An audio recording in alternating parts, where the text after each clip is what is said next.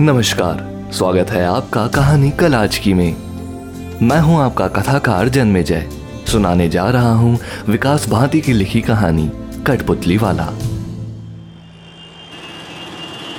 Auto से उतरते ही एक सत्तर वर्षीय बुज़ुर्ग मेरे पास आदम का। बाबूजी, कठपुतली ले लो, चालीस रुपए जोड़ा है। ए, बाबा, आगे बढ़ो यार, नहीं चाहिए। मैं उसे लगभग धकेलता हुआ आगे बढ़ गया। जाने क्या सिस्टम बना रखा है। पुलिस वालों को भी बस हफ़्ते वसूली से मतलब है, और कुछ नहीं। वो बुज़ुर्ग हार ना मानते हुए अगले ऑटो पर टूट पड़ा, और मैं मन ही मन उसे बेशर्मी की उपाधि से नवाज़ रहा था। आज स्वाति के साथ मूवी देखने का प्लान था। स्वाति, मेरी गर्लफ्रेंड, चार साल से हम साथ हैं। बड़े बड़े पीछे पड़े उसके पर उसने मुझे चुना। स्वाति का मैसेज आया है, शायद अभी पंद्रह मिनट लगेंगे उसे। हाँ ये दिल्ली का ट्रैफ़िक। मेरी नज़रें उस बुज़ुर्ग पर ही लगी थी।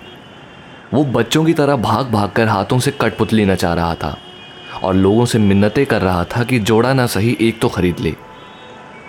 कैसे कैसे ड्रामा करते हैं यार ये सामान बेचने के लिए? थक कहीं के। मैं मन ही मन उसको धिक्कार रहा था और वो मशगूल था अपने काम में। कुछ देर में थक गया तो दाम चालीस रुपए जोड़े पर आ गया। कुछ लोगों ने थोड़ी रुचि अवश्य दिखाई, पर वो अभी भी सफल नहीं हो पा रहा था। मैं घड़ी तक रहा था। स्वाति के आने का टाइम अभी भी दूर ही था। स्वाति के पिता सरकारी इंजीनियर हैं। क्या शानदार बंगला है उसका। चार कारें और दो पहिया की लंबी कतार। स्वाति के घर के आगे बाहर खड़ी ही रहती थी।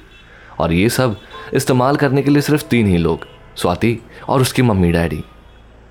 बहुत प्यार करते हैं वो स्वाति से। पर जाने क्यों अजीब सा बर्ताव करती है अपने माँ बाप से? पूछो तो कहती है, तुम ना जानो तो अच्छा है। बुढ़ा सड़क पर गुलाटी मार रहा था। हद है पागलपन की।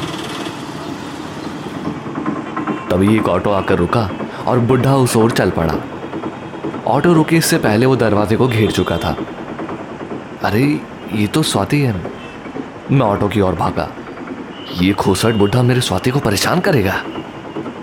स्वाति ऑटो से उतरकर ठिटक गई। बुढ़ा भी ऑटो से दूर ठिटक कर खड़ा था।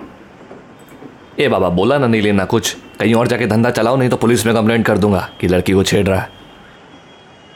मैंने आते ही रौब सा धर दिया। स्वाति सर झुकाए रो रही थी। स्वाति, क्या हुआ? है इसने कुछ किया क्या? मैंने स्वाति से पूछा। अरे बुढ़ाओ अभी तेरी तो मैं बूढ़े की तरफ़ बाहें चढ़ाकर बढ़ा ही था कि स्वाति ने मेरा हाथ पकड़ लिया। आयुष, दादाजी हैं वो मेरे। स्वाति की बात सुनकर मैं बैठ सा गया।